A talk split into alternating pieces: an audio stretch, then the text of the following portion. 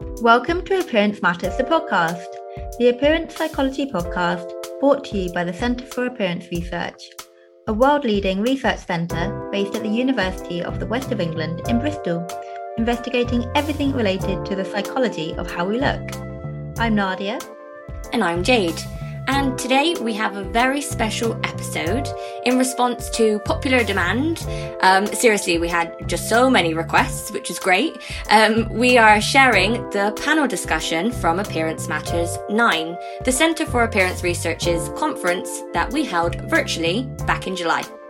And before we get to the panel, we should just say here the conference was amazing. It was such a feat to put on a virtual conference during a global pandemic. So, huge shout out to the conference co chairs, Amy Slater, Heidi Williamson, Helena Lewis Smith, and Nicholas Dock. So, on to the panel. The panel entitled Is a Body Confident Society Possible Amidst a Obesity Epidemic? was a highlight for many conference attendees, myself included.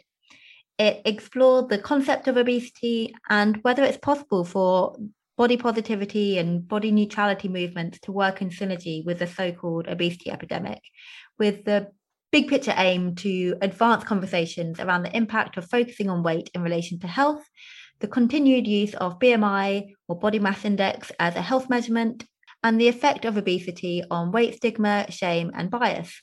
It was a nuanced, insightful conversation over a thorny topic as the title suggests.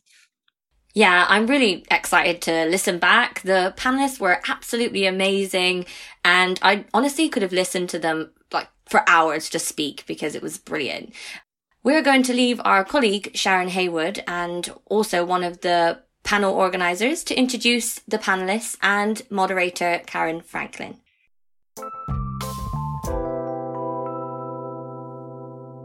Hello, everybody. It's great to have you here. My name is Sharon Haywood, and I'm a research associate here at the Center for Appearance Research.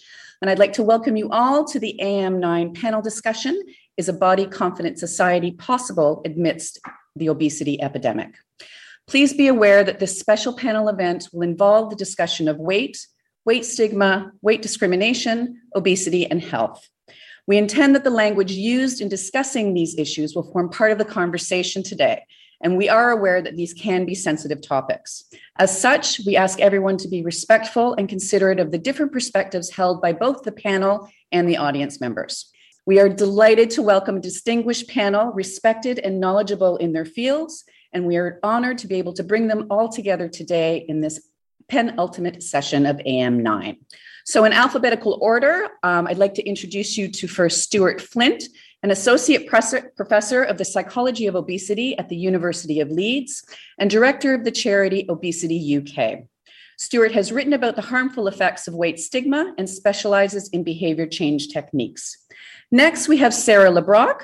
She is a public speaker and strategic council member of the All Party Parliamentary Group on Obesity. Sarah is involved with research on obesity and is a patient representative on the Royal College of Physicians Advisory Group on Weight and Health. Sarah is advocating for the formal recognition of obesity as a disease in the UK. Next, we have Maricel Mercedes, who also goes by Mikey. She is a fat liberationist writer, creator, and doctoral student from the Bronx, New York. As a presidential fellow at the Brown University School of Public Health, She's an emerging expert in weight stigma, examined through a critical lens that blends fat studies, scholarship on race and racism, and critical pulp public health studies. Her ultimate goal is to push the field of public health in alignment with the values of longtime movements for liberation, justice, and abolition. Next, we have Nia Patterson. She is an eating disorder recovery and mental health advocate. She has spent much of the past four years documenting her recovery from bulimia, bulimia obsessive compulsive disorder, post traumatic stress disorder, and bipolar disorder on Instagram and her blog. Nia hosts a new podcast called Body Trauma, where guest speakers recount experiences in their bodies and lives. And last but not least, we have Esther Rothblum, our keynote speaker here at the conference. She is a professor and chair of women's studies at San Diego State University and LGBTQ plus studies advisor. Esther has conducted research into weight and employment discrimination, fat women, and weight stigma and weight in an international context. Esther is a journal editor for Fat Studies, an interdisciplinary journal of body weight and society. We're also thrilled to welcome back Caryn Franklin as moderator of this event, the third time we have had the pleasure of benefiting from her immense skill and expertise in this role. Thank you so very much, Caryn. For those of you not familiar with Caryn, she is a fashion commentator and former editor, best known for her 12 years on the BBC's primetime show, The Clothes Show. Known for her work writing and commenting on self esteem and body dissatisfaction, she is a former ambassador for the Eating Disorders Association, later known as BEAT, and is consulted for inclusive clothing brands. Caryn is co founder and co director of All Walks Beyond the Catwalk, an initiative that challenged the fashion industry's lack of diversity from 2009 to 2015. Caryn has also worked with government ministers, mental health experts, and fashion educators nationwide. Presently, Caryn works as a consultant for inclusive clothing brands, and her interests lie in self esteem and the politics of image. So, without further ado, I will now hand over to Caryn. Thank you very much, Sharon, and welcome everyone to my panelists and the audience. Um, it's going to be a really exciting session. So, I'm just going to start uh, to talk a little bit about the cult, uh, cultural and social narratives that are changing around us already. In this last year, there has been a much needed acceleration of race equality language and challenge to white centricity. This means white denial white fragility, and white privilege may be part of a new vocabulary for many in this room today. And I start with this because we take responsibility for bias and fixed mindsets, which define and confine others in order to change systems around us. And we can also look to appearance pressures in many forms. So today we are joined by an esteemed panel to discuss the culture and discourse surrounding large bodies, the medicalization of these bodies, and the commercial exploitation of weight bias and weight stigma as you know, I come from a culture drenched in appearance and weight bias with a simplistic one size fits all mentality.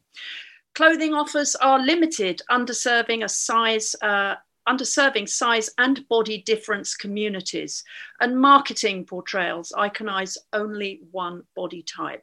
Uh, the thin white young model is positioned within the heteronormative framework, Yet we need to see a broader spectrum of humanity and engage with wider viewpoints and perspectives for the pro social shift we all want to experience. So there's much for us to learn because we're all on the journey together. And in a setting like this, speaking our truth is an act of generosity. And it's only when we have a spectrum of opinions that we can truly learn. So I do thank our panel in advance. And before we start exploring the overarching question of whether a body confident society is possible amidst the so called obesity epidemic, we're just going to review a few terms. So, firstly, the word obesity appears with an asterisk replacing the letter E, which is a convention that's growing in popularity for those who find the term to be stigmatizing.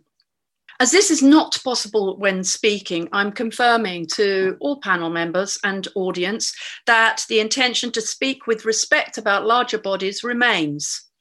Body confidence refers to accepting and generally feeling content with how we look and what our bodies can do. Body confidence and body positivity are regularly used interchangeably. However, body positivity is often used to reference the body positive movement or the BOPO movement, a movement that has its roots in fat activism. As the body positivity movement has become mainstream, some of its proponents have lost sight of the importance of fat activism, and in some cases exclude fat bodies from this discourse, something that may come up in our discussions today. We recognize that this panel focus focuses on topics that draw out very different viewpoints and, in some cases, can trigger heated debates. And one of the main objectives of putting this panel together is to attempt to advance the conversation around the issues of weight stigma in a constructive way and to hopefully find some consensus on designing, uh, defining future directions that will serve to move us closer to eliminating weight stigma and improving the lives of people in larger bodies. So we don't have someone representing mainstream public health discourse around weight today, but here is a positioning statement from the NHS website. When a person's BMI is greater than 30, the condition is named obesity. It's considered an important risk factor for poorer health outcomes due to reported association with conditions such as type 2 di- diabetes, high blood pressure, cardiovascular disease, and most recently, COVID 19. So I'd like to open this out right now to uh, our panelists. We exist in a culture of weight loss prompts. The medical promotion of weight loss as a perceived imperative for greater health is one. How do our panel respond? Sarah, if I can come to you to start, please, and kick it off.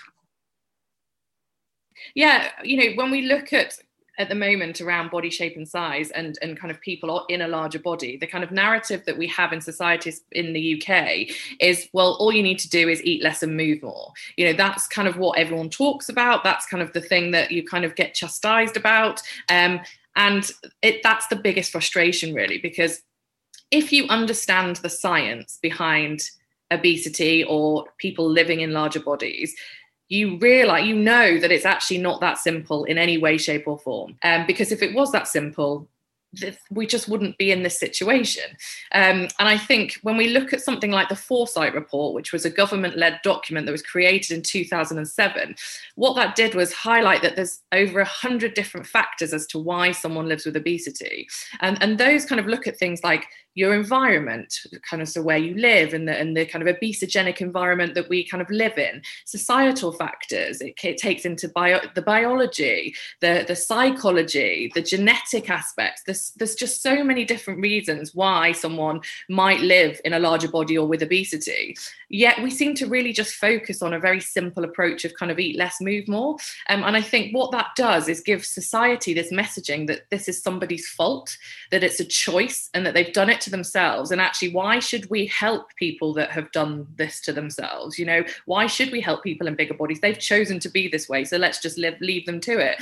Uh, and that's kind of where that, you know i get a lot of backlash when i talk in the media about obesity. You know that's i constantly get those comments back around you're just coming up with excuses. These are just excuses. This isn't the truth. This is just you trying to justify the way you are.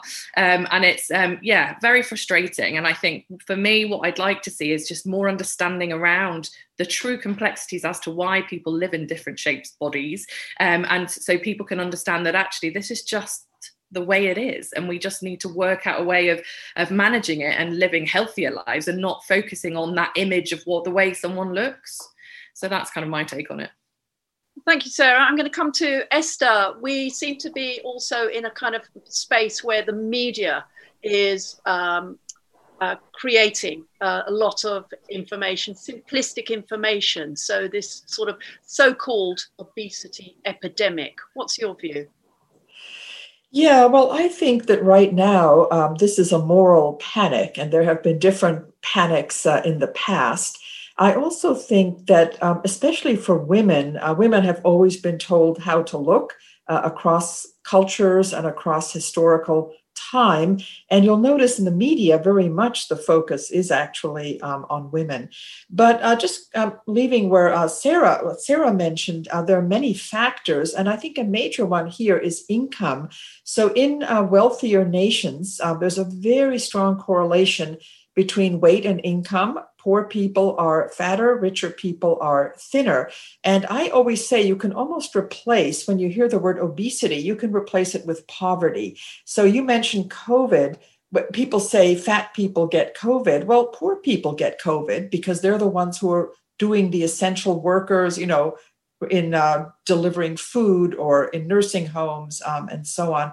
And, um, and so really, we really need to keep environmental factors in play here. You know, why is it that, um, you know, poor people um, uh, get these diseases, uh, fat people get these diseases, fatness and poverty are very correlated. Thank you. Nia, I could see you nodding there. Could I bring you in, please? Sure. Um, I guess I agree that like with replacing the word fat with poverty in some regards because I mean a lot of black communities specifically at our, are at a lower socioeconomic level. And so when we see a high level of black people dying from covid or from cardiovascular effects um, a lot of time it has to do with their socioeconomic level, their greater understanding of health and just all of the different socio like developmental factors that lead to living in those bodies in those communities definitely um but i also am just very conscious of the fact that health isn't necessarily accessible to everyone. Um, and so a lot of times it's okay to be fat if you're healthy or if you're working out, going to the gym, but we've got fat people in chronically ill bodies. We've got fat people in disabled bodies who can't access health in the same way. And essentially, society does not give them respect, give them worthiness because they're unable to access health when they sh- they're still humans. They still deserve to be treated as humans and have respect regardless of any sort of health in their life. Thank you. That's that's a really important point and speaks to our biases where there are some kinds of fat that are okay but others are not. And I don't know if any of us are even aware that we're holding those ideas. Um, Mikey, can I come to you, please? Absolutely. Um, so I think that, you know, something that was so striking to me about what Esther and, and, and Nia just said is, you know, um, the way that morality is wrapped up in conversations about weight, right? So I think it's always important to distinguish that despite the way conversations about weight and you know the medicalization of fatness or obesity often overlap it's it's increasingly important to specify that weight is a neutral characteristic of the human body. It doesn't inherently denote any form of health or moral alignment in and of itself but the use of the word obesity on the other hand works in the opposite way. So to say that someone is obese or that a country is obese or that the world is becoming obese that increasingly makes a, a, moral judgment on that person, region, or world that has nothing to do with physiology and it has everything to do with bias and stigma. Um, when we sort of try to usher in health into conversations about about weight, we're inherently stating that fatness, certain forms of fatness, are in opposition to health, and that always leads its way back to morality. You know, um, the only reason why we started to really panic about fatness in the first place is because European travelers saw Africans just doing their own things and living their own lives and then linked their weight or their adiposity with sinfulness, with blackness. That was these these increasing notions of wrongness tied to the African continent um, that were bolstered by things like race science, like the actions of, of quote unquote academics of the time. So I always want to be really, really intentional and stating that weight itself is not a moral issue. The way it's discussed by medicine, by media, by, you know, by multiple domains, it's discussed as a moral issue, but it in and of itself is not a moral issue. And the only time that I will, you know, I feel like this is also important to note, I don't like to use the word obesity. Um, and I only use it when I'm actively critiquing it as a concept, when I'm critiquing the medicalization of fatness. Um, and so when we, I know we're eventually going to move into a conversation about language, but I think it's it's also really important to to think about what the utility of this language is and to who, right? Um, so yeah, that was that was my piece. Thank you, beautifully put. Um, and Stuart, if I can come to you for a, a, an overview. Um, we've, you know, to, as, as you say, media framing is different from healthcare or policy framing. Yeah, and some great points already made by uh, the other panelists. So uh, always useful for me just to be able to wrap up and say yes, I agree with everybody. Um, but what I first want to say is that the statement that you made right at the start. I actually want to quash that straight away because the perception that uh, it's imperative to lose weight to improve health is not what we know from the, the literature, uh, the evidence, because that would suggest there's a causal relationship there, which we know is not true uh, at best we have is uh, associations between weight status and uh, and other health. So, uh, firstly, what I want to do is just quash that because that isn't correct. And if uh, anybody in the medical community is following that that perception, then that wouldn't be aligned to the evidence base. Um, in terms of framing of weight and obesity in public discourse, as I mentioned, it will differ across settings, so healthcare, media, education, and other.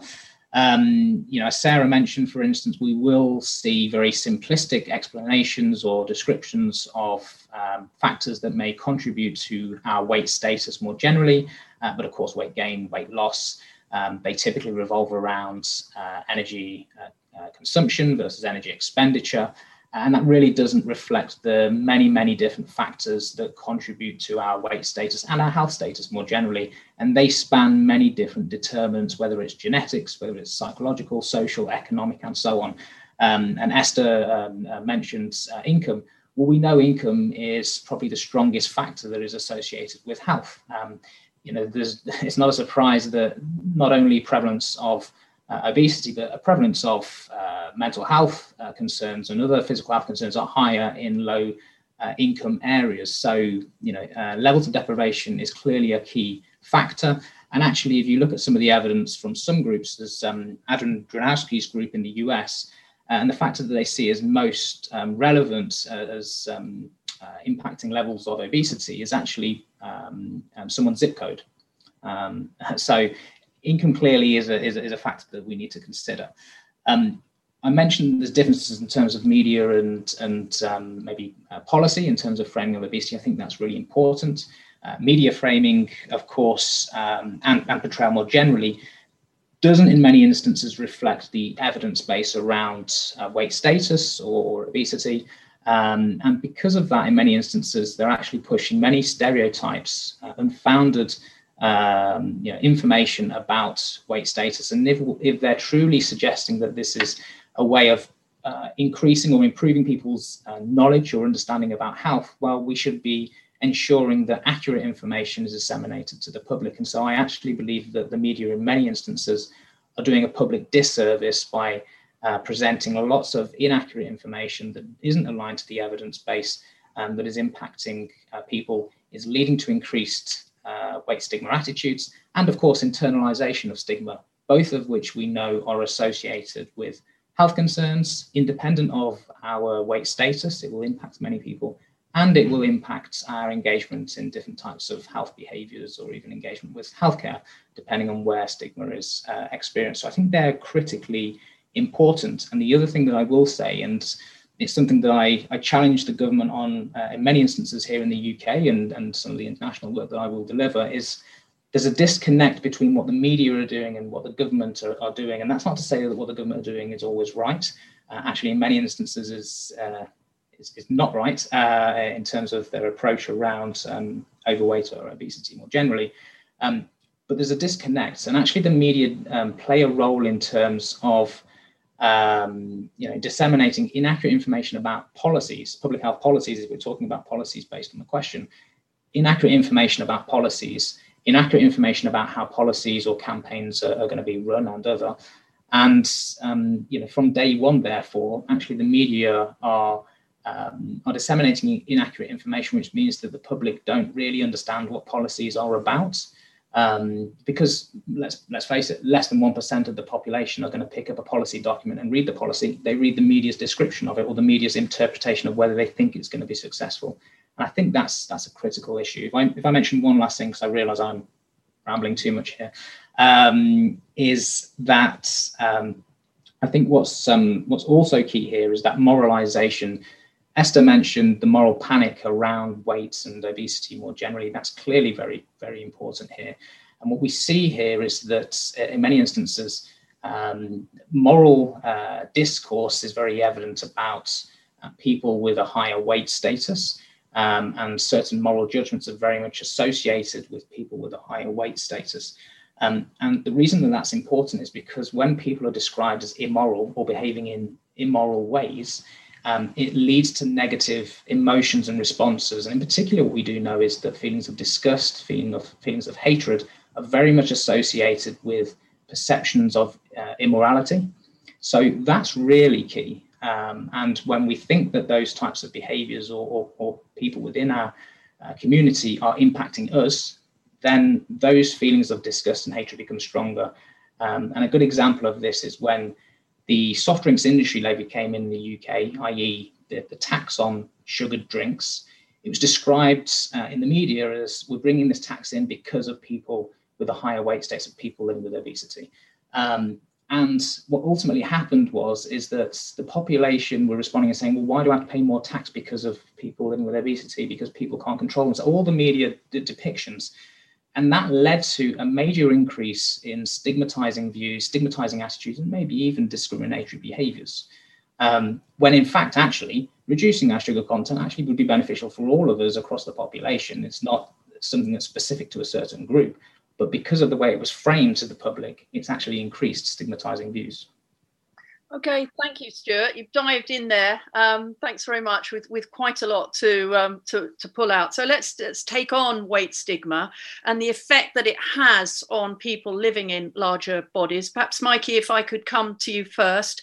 Uh, well, weight stigma shapes the world in a way that every single person experiences, like across the size spectrum. Um, but fat people in particular are har- are harmed by how weight stigma shapes the world, and it shapes healthcare guidelines that everyone uses, for example. But fat people in particular are targeted by. And so when we understand that some of the fat people, for example, that seek out healthcare are black or disabled or trans, or they hold all three of those identities, then we sort of understand how weight stigma works as a vehicle for other sources of bigotry too.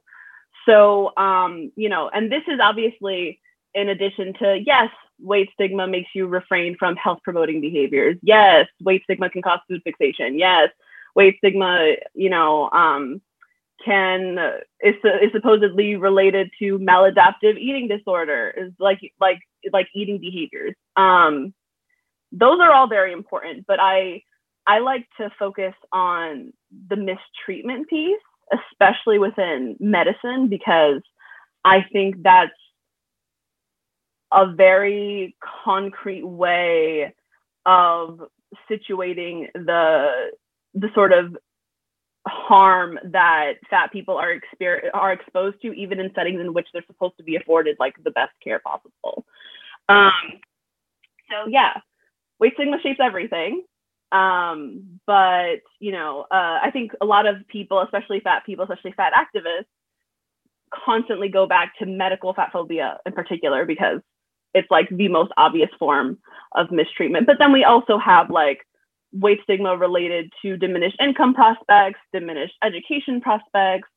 Um, it obviously causes a, a strong sense of social isolation, which can have horrible effects um, depending on its degree.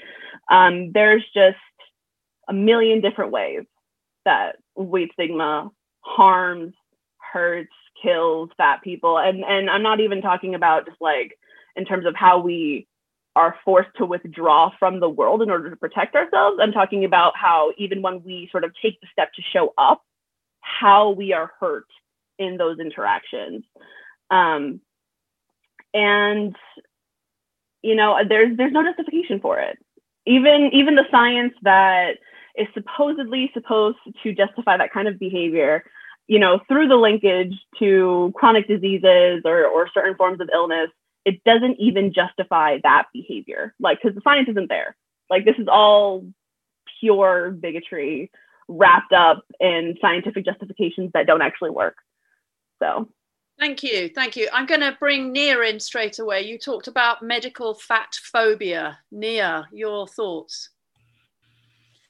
Yes, I um I completely agree. I I just I hear so many stories of people who have died, have had significant medical conditions that were ignored because the doctor just said go lose some weight. Um I've heard of people who have lost significant amounts of weight just in order to get the help that they need. And then at that point, the doctor finally realizing that there's actually a medical condition there and not just weight.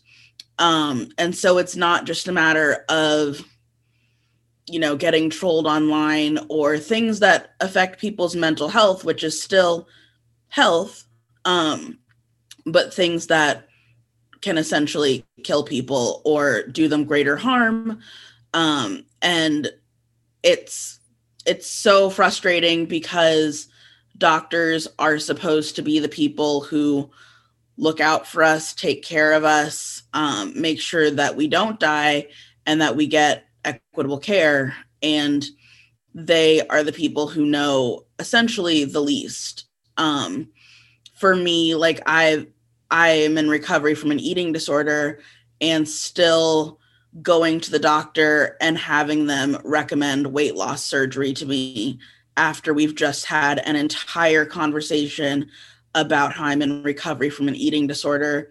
There is still this assumption that being fat is worse than all of the rest of my health combined. Um, even though me losing however many pounds isn't going to fix my health in and of itself necessarily.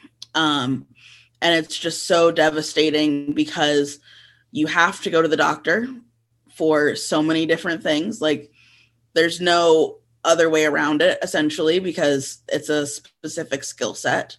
Um, and knowing that you are going into a hostile environment, knowing that it is potentially traumatizing and you still having to go in there with the hope that they will help you. It's just it's horrible. It's it's just so devastating. Yeah thank you. You paint a picture that i think for for many of us um, we're all reflecting upon. Thank you for uh, helping us understand. Sarah you were nodding at, at, at, when both nia and mikey were talking. What will you add yeah, just you know, I agree with a lot, you know, lots of what they've said. And in a way, it's it's this assumptive kind of thing that people do when they look at you. You know, you walk into a room and someone looks at your body shape and decides already kind of all the things that could possibly be wrong with you and they yet they know absolutely nothing about you. Um, and it's not just about health really. It, it's about things like they think you're less educated less clever you know they think that you're lazy that you just sit and eat all the time that you you know they're making assumptions about lots of things that they absolutely have no kind of um, data to support. You know they're just making these out of their out of their head. And, and for me that's my the, one of the things that i've had very personal experiences of. Um, even in the workplace so I once had a boss kind of say to me that he didn't think I was capable of doing my job because of the way that I looked, um, because I was in sales in healthcare, and um, and just the fact that people think it's okay to actually verbalize that and say that out loud to someone just kind of horrifies me that we think it's okay. Um, and and that's the bit for me is that you know society just thinks that somebody's body shape or size is something they can is, is fair game we can just say what we want about it because it's not something that's um, you know a protected characteristic and i really think it should be because you know we no one is allowed to do this about race now. Yes, it still happens, but you know there are things in place saying no, this is not okay now. Um, and I think when it comes to body shape and size, I really think that step I would like to see happening in the future because it, would hopefully start going in the right direction with regards to kind of how we do talk about this and the behavior that people have. Because you know we've touched on mental health and i think someone once said to me you know do you because i don't like the way that i look. I openly say this all the time you know i have a real issue. I would like to be in a smaller body. I would. Um, you know i'm not going to, to, to deny that. But someone once said to me why do you think that is? Is it because of you or is it because of society? And i think i can can hand and heart say it's because of society. And if society valued people of my body shape and size more, I probably would feel happier in my body shape that I'm in now. But because it doesn't, it makes me want to live in a smaller size body. And for me, that's kind of the real crux of it there. And I think that's what needs to change. Uh, so there's my thoughts. Thank you. Thank you. I'm going to come straight to Esther because cultural attitudes around weight are key here, aren't they? There are some ethnicities, some groups who have a much more uh, expansive uh, understanding of body type. Yes, I mean, research in the US uh, finds that African American and Latina girls and young women are happier with their uh, bodies, um, have a lower rate of eating disorders, and weigh more. Uh, and interestingly, of course, the diet industry is trying to recruit them into so called culturally sensitive uh, diets. Uh, also, uh, Paul Campos has said that, you know, I think as Sarah also mentioned, it's not okay to be overtly racist or classist, but it's perfectly okay to discriminate against fat people. And again, given the association between weight and income, that also means often is referring to poorer people and also um, people of color. And I also want to mention that um, my research has found that uh, people sexually involved with men, that is, heterosexual women and gay men, tend to be more focused on weight and dieting than people involved with women, that is, heterosexual men and lesbians. So I think there are many different uh, intersectional issues here um, that um, you know researchers need to focus on. Thank you. I'm going to bring Mike in again because you want to comment on that, don't you? Yeah. So, um, and this is something that I see happen time and time again, and I think it's only possible because um, I am a Black woman who reviews weight stigma literature like day in, day out. That is literally what I do at any given moment. Um, there is this very present strain of thought in fat studies, in weight stigma research, um, that constantly puts racism and and and weight stigma in opposition to each other. Like says, oh, um, we have laws and policies against racist behavior in this clinical context. Oh, you know, racism isn't nearly as socially acceptable as it was. In op- like in contrast to how we treat fat people nowadays. No, no. Um, fat black people are exposed to harm, to violence that has not only been not accurately captured by any form of research, and I'm I'm talking about any form of quantitative, sort of like empirical, empirical, classically empirical type research. Um, because there's plenty of qualitative, wonderful, innovative qualitative work that's going on in the field of fat studies and in public health that sort of um, sheds light on on that on that sort of intersection like very well um, but in terms of quantitative research, I have not seen a study that has approached the intersectional measurement of weight stigma among people of color in a meaningful way. I have not seen that. Like I I'm currently working on a systematic review of the literature. I have read literally every intervention that has been done in this area. There isn't a single intervention and and descriptive study there is no study in fat studies, in public health, anywhere that I've seen that accurately captures that difference. So when we say that there are larger body ideals in Black communities, for example, or, or in Latinx communities that sort of pr- provide like a protection buffer, like from, you know, um, the thin white ideal or something like that, um, I don't think we have the means to say that because all of the work that's been done so far has been done by like white and or thin researchers who are not equipped to capture that nuance, and and it hasn't been done. So I don't think we have the real like data to back the to back the idea that you know these body ideals are different and protective in communities of color. I don't think that's a thing we can say. Um, I also think that we need to stop placing racism and weight stigma in opposition to each other because there are people who exist along both of those axes of oppression and it is it makes no sense to to slice apart sources of stigma like that. Um, and, and if anything, I think that sort of encourages an additive approach to intersectionality and, and it displays a real misunderstanding of what that means in the first place. So I just I think we should, in general, as a field, as people who care about dismantling weight stigma, please stop putting racism in opposition to weight stigma because all it does is exclude fat black people or people who are fat and also have other identities that are racialized and you know according to their various according contexts and that was what i wanted to say Thank you, Mikey. Um, such a lot of learning here for us all.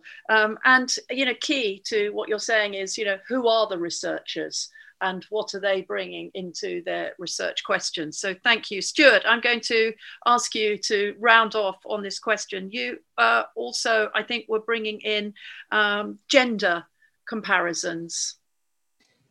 Yeah, so, so briefly, uh, very much in alignment with uh, Mikey and Nia's comments right at the start. There's obviously wide-ranging impacts on, on of weight stigma uh, on people, as uh, as we all know.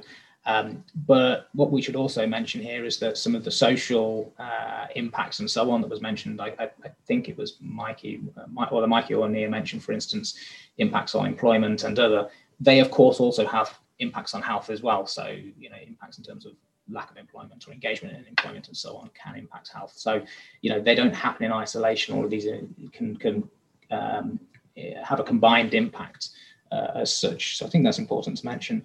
Um, in terms of um, how stigma can impact different uh, maybe groups within the population, we yes, we, we certainly see uh, plenty of evidence that demonstrates that weight stigma typically is stronger towards females compared to males. Um, you know, so there's been plenty of research that, for instance, has demonstrated that um, females with a higher weight status uh, experience stronger stigma compared to males with a, a, higher weight status. I mean, that's that's very evident within lots of literature and has been demonstrated probably for a couple of decades now, actually. Um, and that's in many different settings as well, whether it's employment or, or other. Um, so that's very key. Um, we also do see that stigma is experienced differently by people of different ethnic groups as well. Um, so we do know that actually, um, typically, um, although as Mikey's mentioned, um, a lot of that work isn't as robust as we would like um, and hasn't been explored to the extent that we would like, we do see that actually stigma towards um, uh, people in minority ethnic groups within the population experience stronger stigma compared to uh, the uh, dominant ethnic group. So there are differences there. My approach in terms of legislation, because ultimately that's where the discussion's kind of gone to some aspect. Um, around about 2012, um, did quite a lot of work around legislation in the UK. Um, what we use here is something called the Equality Act. But my um, approach there, after really identifying there was a gap there, which ultimately meant that people um, uh, with a, with a higher weight status would potentially still experience discrimination um, in, in workplaces and other um, was that really it's how can we really understand what weight stigma experiences are? Um, and so when you look at the Equality Act, and it'd be very similar for laws elsewhere, weight stigma uh, and experiences of weight stigma typically reflect hatred, victimization, uh, harassment. And those three are three of the four characteristic uh, um, uh, descriptions of discriminatory behavior as outlined in the Equality Act. So, from my perspective, that's really what we should be thinking about in terms of if there is there is is there a legislative element here, and should we be pushing legislation relating to weight stigma? I, I think there is, um, but that for me really is the is the crux. Is it hatred? Is it dis, is it harassment? Is it victimization? Yes, it is. So actually, the Equality Act and legislations elsewhere should be protecting uh, against people experiencing stigma and discrimination across society. Thank you, Stuart. I'm going to um, sort of uh, slightly calibrate my next question, given your correction at the top. So thank you for um, making it, it, it clear. Um, there is a culture of weight loss being linked to better physical health.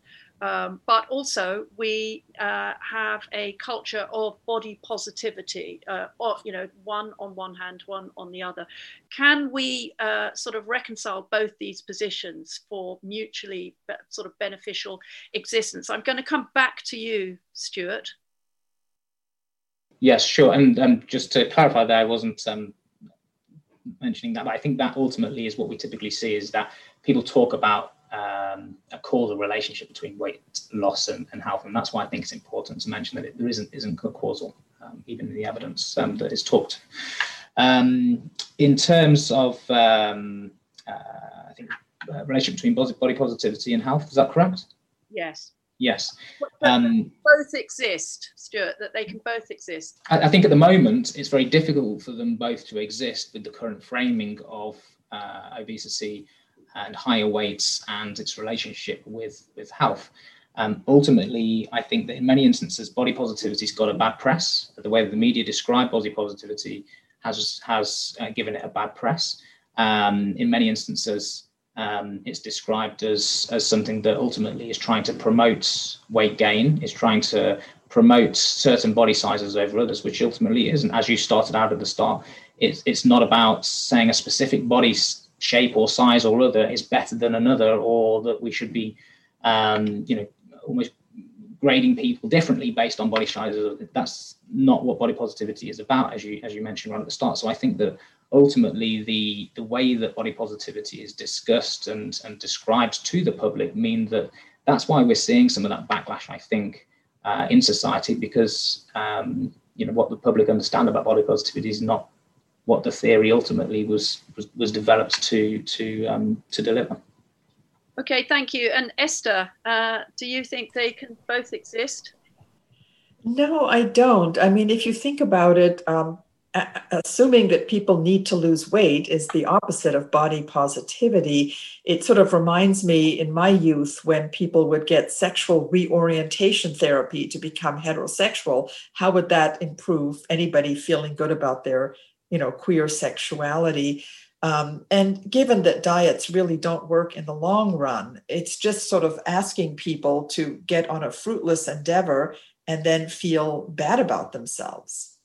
Okay, thank you. And Sarah, to you. Yeah, this is an interesting one for me because I think when, and, and again, you mentioned at the beginning where there's this crossover between kind of the body positivity and kind of body body image kind of take on it.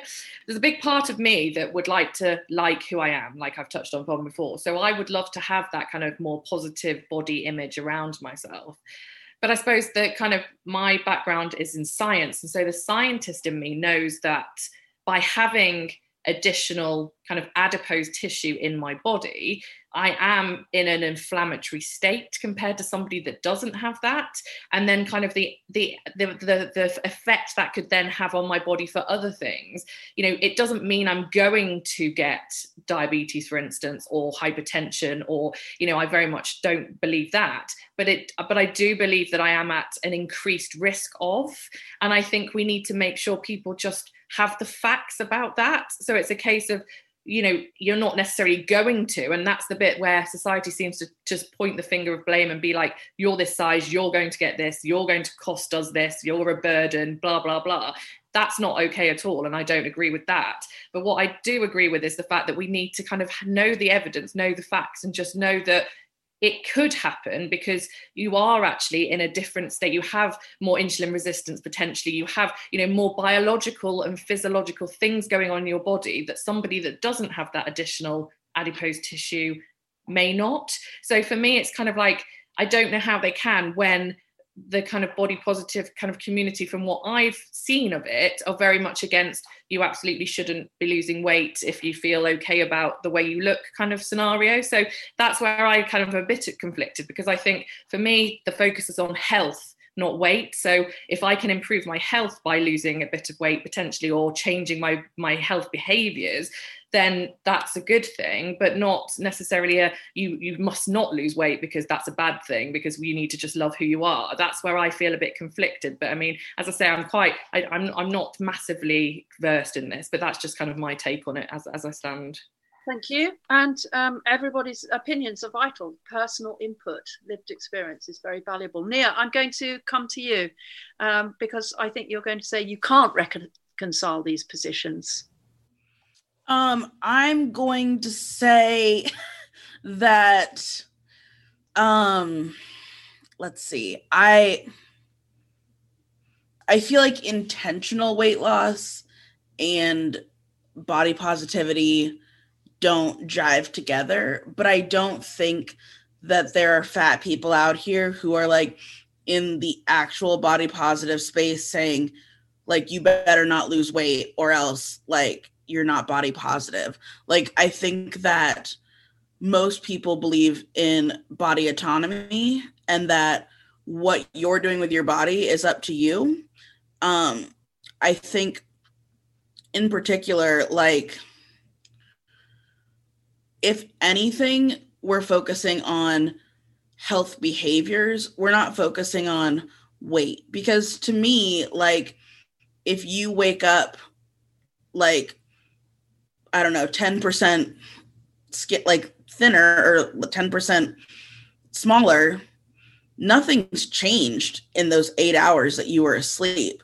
Your health doesn't magically just get better. It's a number on the scale. Whereas if you're engaging in health behaviors, whether that's mental health, physical health, um, you're improving your health, and therefore, maybe you'll lose weight, maybe you'll gain weight, maybe your weight will stay exactly the same.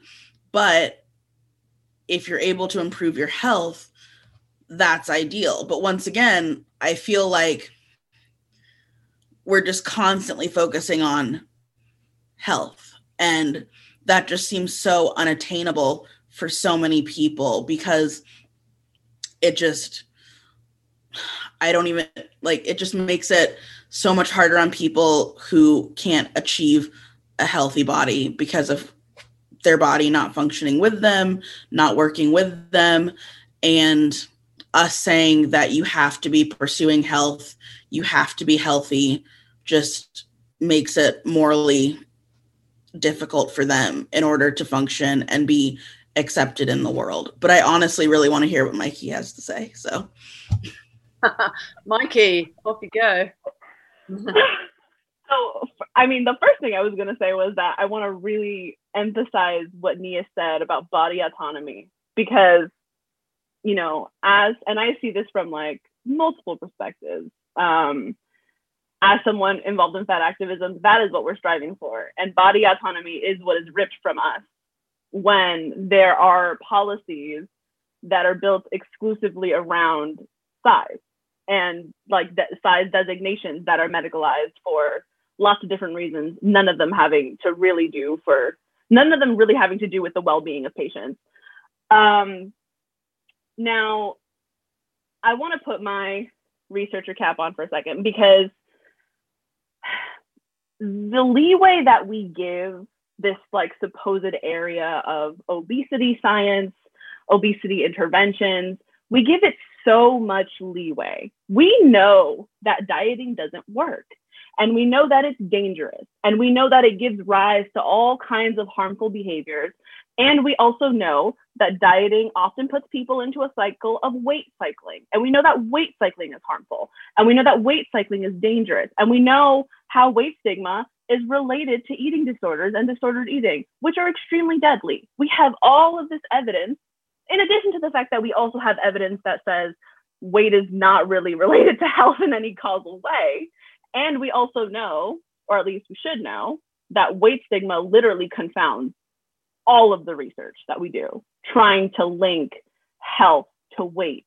We have all of this evidence in opposition to employing a weight centric paradigm. And yet we are supposed to suspend ourselves, our senses of disbelief and continue to work alongside this paradigm, which we have evidence doesn't work and is actually bad and like does more harm than it does good if it does any good.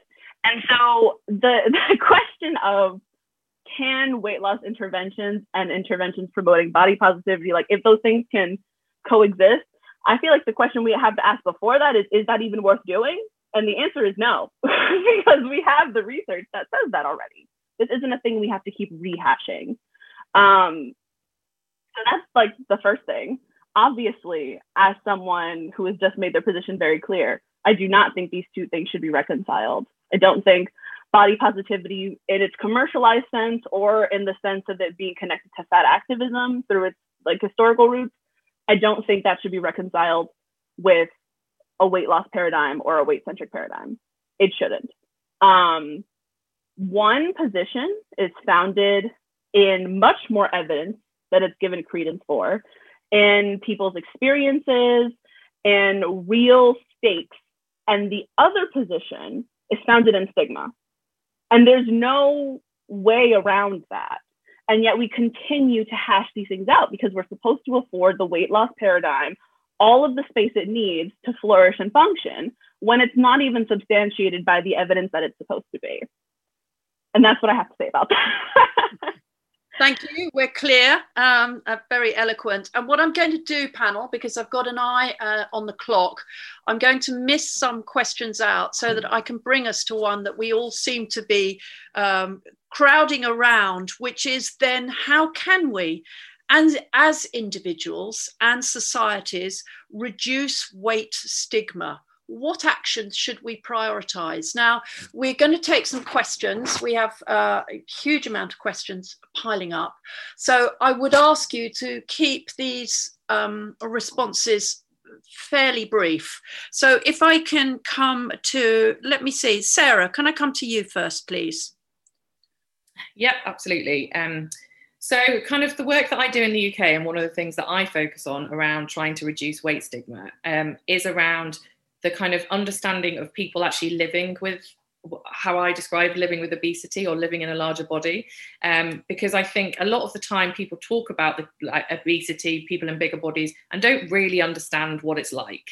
They don't understand the experiences. They don't understand what someone's going through. So for me, it's kind of the more we can share that, that that's really important.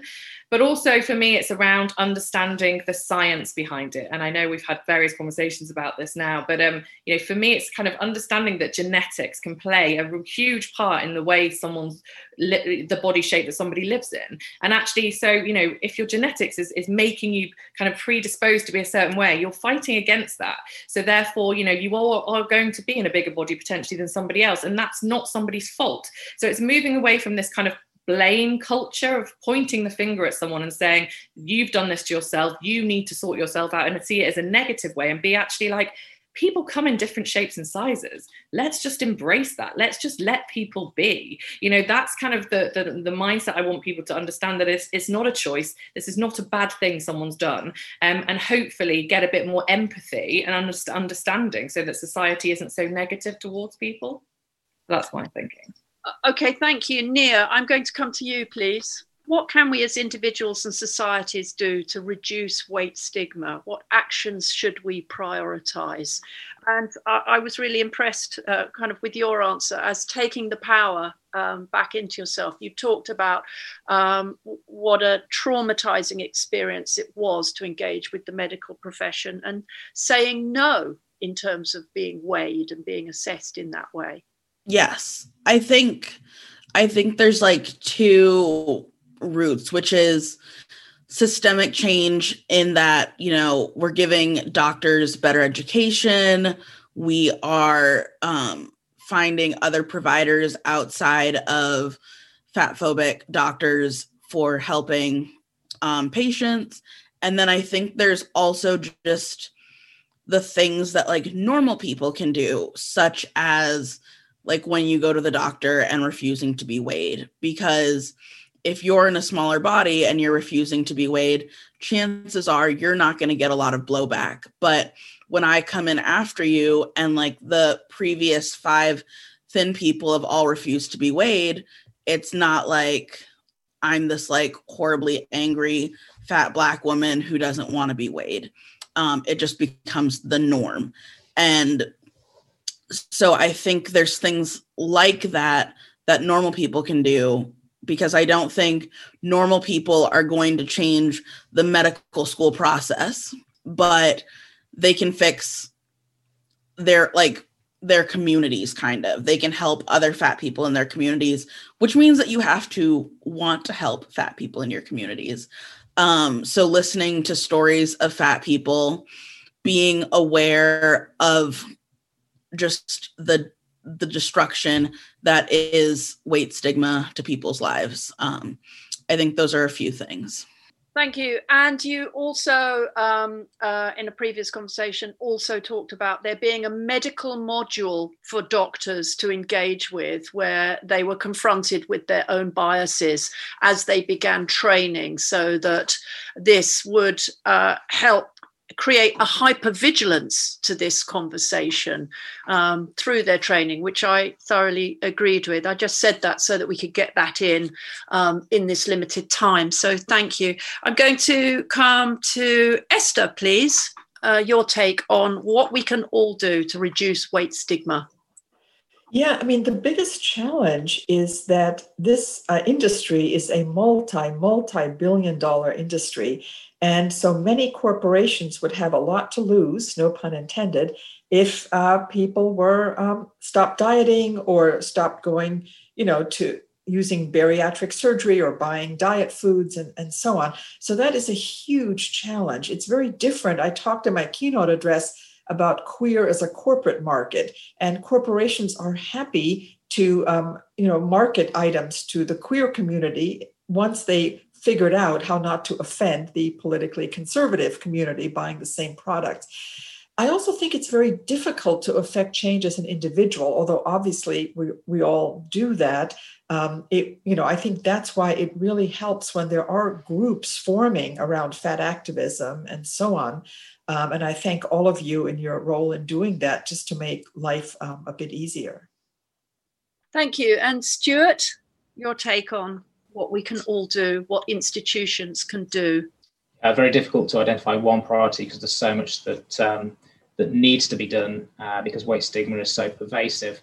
Um, certainly, I would agree that we need to reflect on our own biases, uh, conscious and unconscious. And unconscious can be quite difficult, of course, but ultimately, our unconscious our unconscious attitudes are typically reflecting the environment we live in. Now, we know the environment is very much uh, you know, stigmatizing towards people with a higher uh, body weight.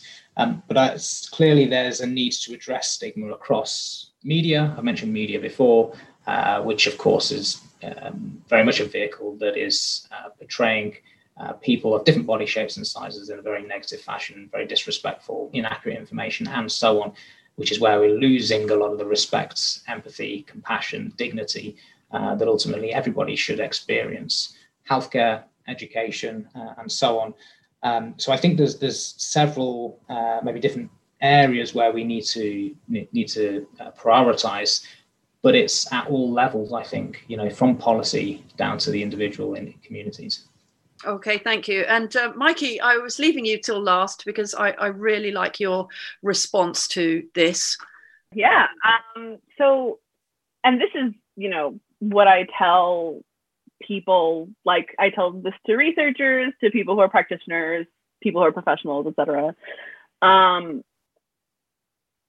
weight stigma is something that we need to mediate on a institutional social level, but we have to often start with our internal biases and how they get enacted in our own lives. So like I would ask, you know, researchers, people who are attending this conference, and especially my fellow panelists, like, do you have fat friends?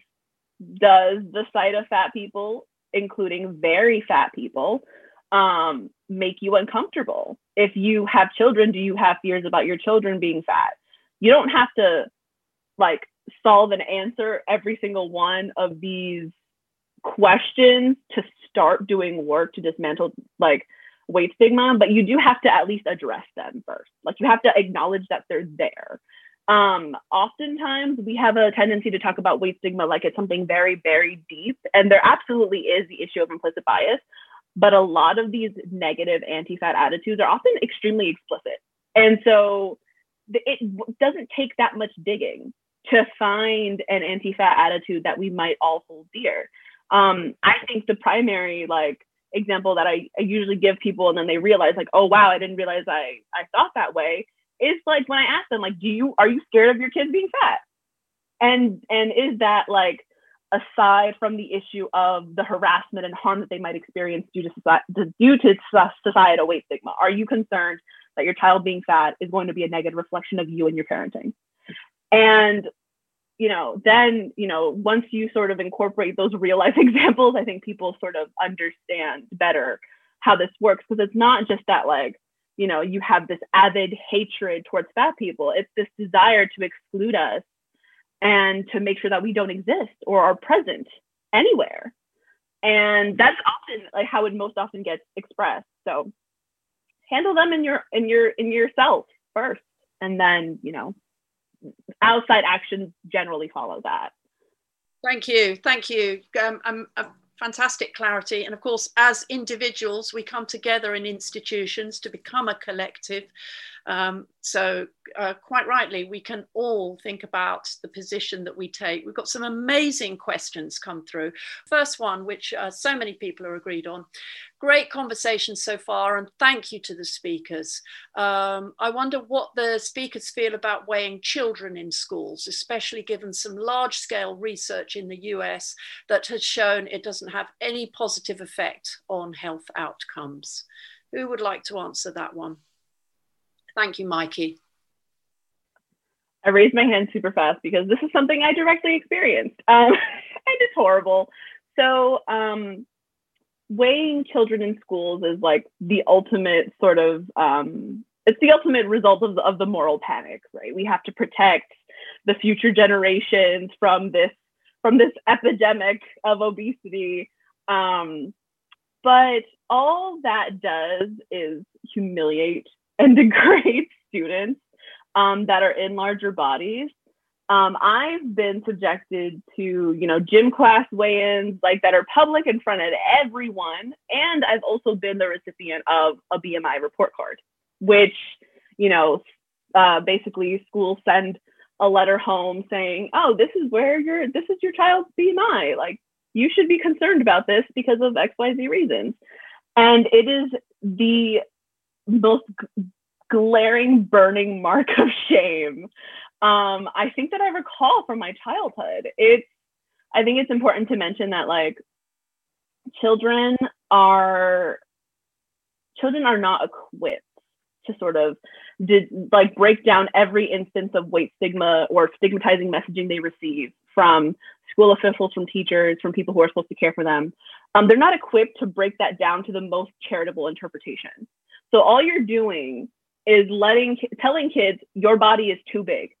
That is a problem. You need to you need to work on that. And so then that's how these sort of body fixation and food fixation attitudes seep in over the course of a childhood. Um, and and you know, obviously this goes without saying, all it does is it, it's negative outcomes all around. There's no positive to weight stigma, not even in terms of what it's used for, which is to encourage people to uptake health promoting behaviors. And, you know, it doesn't even do that. So there's no pluses at all whatsoever. Thank you, Mikey. Um, I think everybody is nodding with you in agreement there. I'm going to go to our next question. Stuart, I have a feeling this one is for you. A recent report published in the UK uh, by the Women and Equalities Committee on Body Image with heaps of important recommendations, which were backed up by years of evidence. What are the panelists' thoughts on the UK government dismissing many of these key recommendations in the report? For example, continuing to weigh children in schools, not scrapping calorie labeling on meals, cafes, and restaurants, continuing to use BMI as a key health key indicator for health. How do we actually generate change at a systemic level? Yeah, good question. Um, something that we've battled with for, for some time uh, because there is, uh, and there has been, you know, a lot of calls for changes at government level. Um, use of body mass index, for instance, has been, you know, a discussion point for a long, long time. Um, so, you know, I think they're continuing to be, uh, you know, topics of interest. Uh, linking to the National Child Measurement Programme that um, was mentioned and, and I, weighing in schools for, for the non-UK uh, uh, attendees. Um, one of the issues inevitably, particularly in the UK uh, with this system, is that um, is there's a lack of outcome anyway. Um, you know, why are you ultimately measuring uh, children? where are you measuring children? And what's the outcome? But most importantly, we all should be, should be considering, like any public health intervention, what's the unintended consequences? Um, and when we start to have evidence, which we now have, of course, about uh, the impacts of weighing children, when you know them, they're not really unintended anymore. They then become something that we actually are aware of. So you know, continuing to potentially have a negative impact, but maybe not addressing those uh, becomes an issue in itself. In terms of moving things forward, you know, we're amassing, you know, lots of different information. I think one of the issues with body mass index in particular is um, from a from a government perspective is what replaces body mass index because you know we could get to a point of saying well actually we shouldn't be measuring people at all um, from a government's perspective and I would assume it would be the same for any other government they're going to want to replace it with something else um, so body mass index, of course, isn't ideal. Uh, has lots of limitations related to it for many different reasons, whether it's ethnicity or or our stature or, or other. Um, but it needs to be replaced with something else uh, in terms of what uh, you know government uh, initiatives or other are being rolled out. So I think that's one of the issues around body mass index. Um, and uh, I've kind of lost the start of the question. It was just how we generate change at systemic. So, yeah, so generating change, I think that ultimately, and, and this is where I think many things are lacking, and this is where I think that actually, in particularly with weight stigma, we need to come together. There are, even on this panel, I think there are some disparate uh, opinions in some instances where we don't necessarily align, but actually, what we do align on in particular is that, that weight stigma is detrimental that weight stigma needs to be eradicated. And yes, we may think that there are different ways of achieving those, but actually, you know, as a collective, and this is something that, that the healthcare community would agree on, and other groups, we need to come together and form some kind of, uh, you know, uh, combined collaboration that ultimately says we need to address this and we need to bring together uh, the stakeholders, the policymakers, and other to come into this conversation.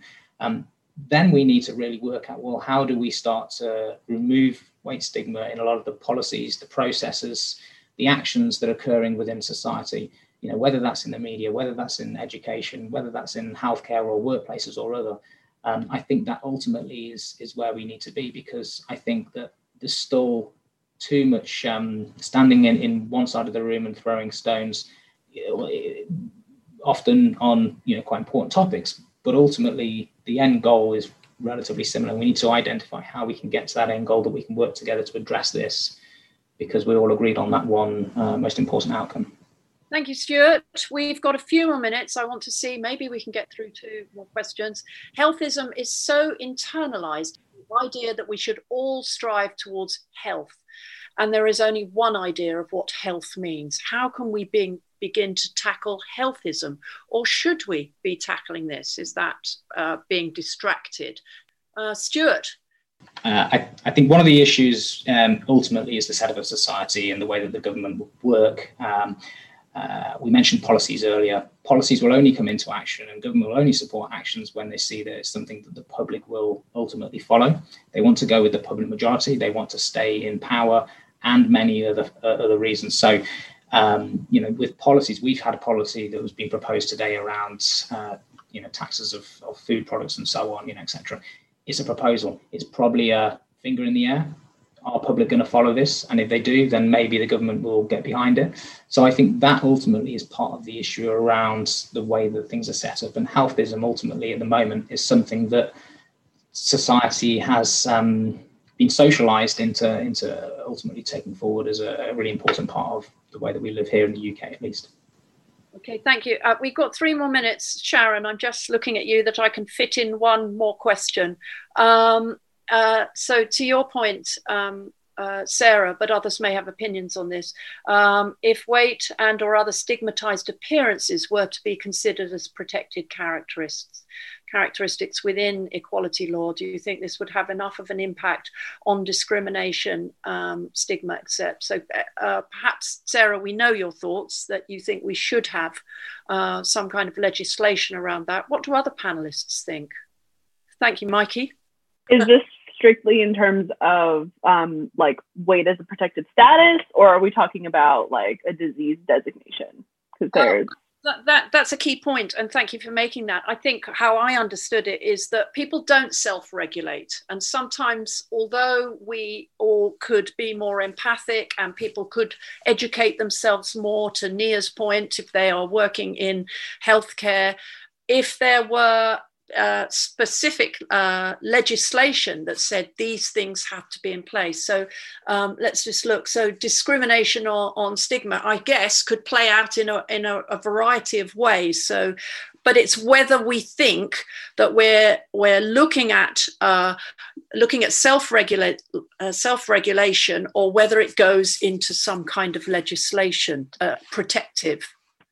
I think that legislation is a is an important part of this. So so for example, weight status isn't a protected like class in the United States, um, and you know there are various clear examples of discrimination at work, educate, like in various domains, like on the basis of weight, that those kinds of legislation could help and pro- possibly provide a protection against. However, um, the way that, you know, discrimination, like law works is, is very different from what we think is like, oh, um, I've been fired because of this thing, and now I can, you know, possibly receive protection from the law because of this specific identity that I hold. Um, and like, it doesn't always work that way. So there are plenty of people who are discriminated against, and uh, like in terms of identities that are protected classes, and like nothing happens. Yeah, that happens all the time. So you know, legislation is an extremely important piece, but that often follows changes in public opinion, right? So I think it's much more important that, you know, I think especially in public health, for us to take a collective stance against stigmatization on the basis of weight.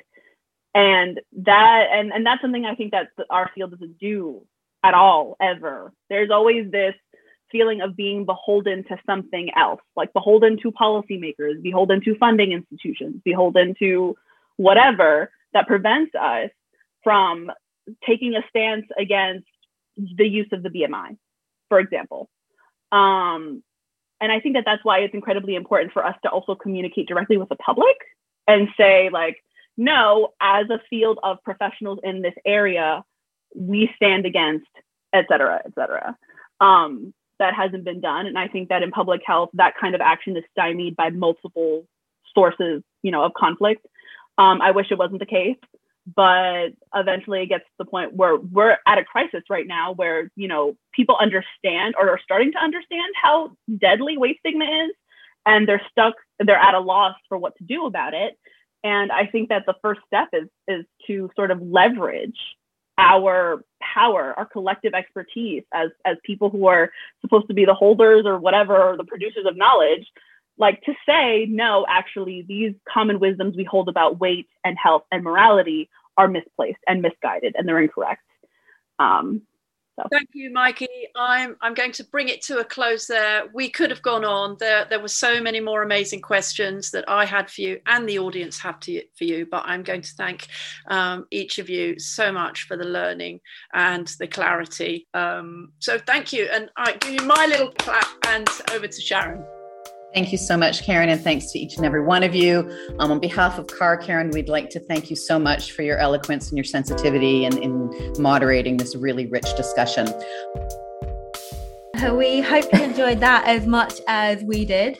Yeah, I got so much from listening to that back. Um, there's also, by the way, a transcript that is available and that is linked in the episode show notes. So please do check that out.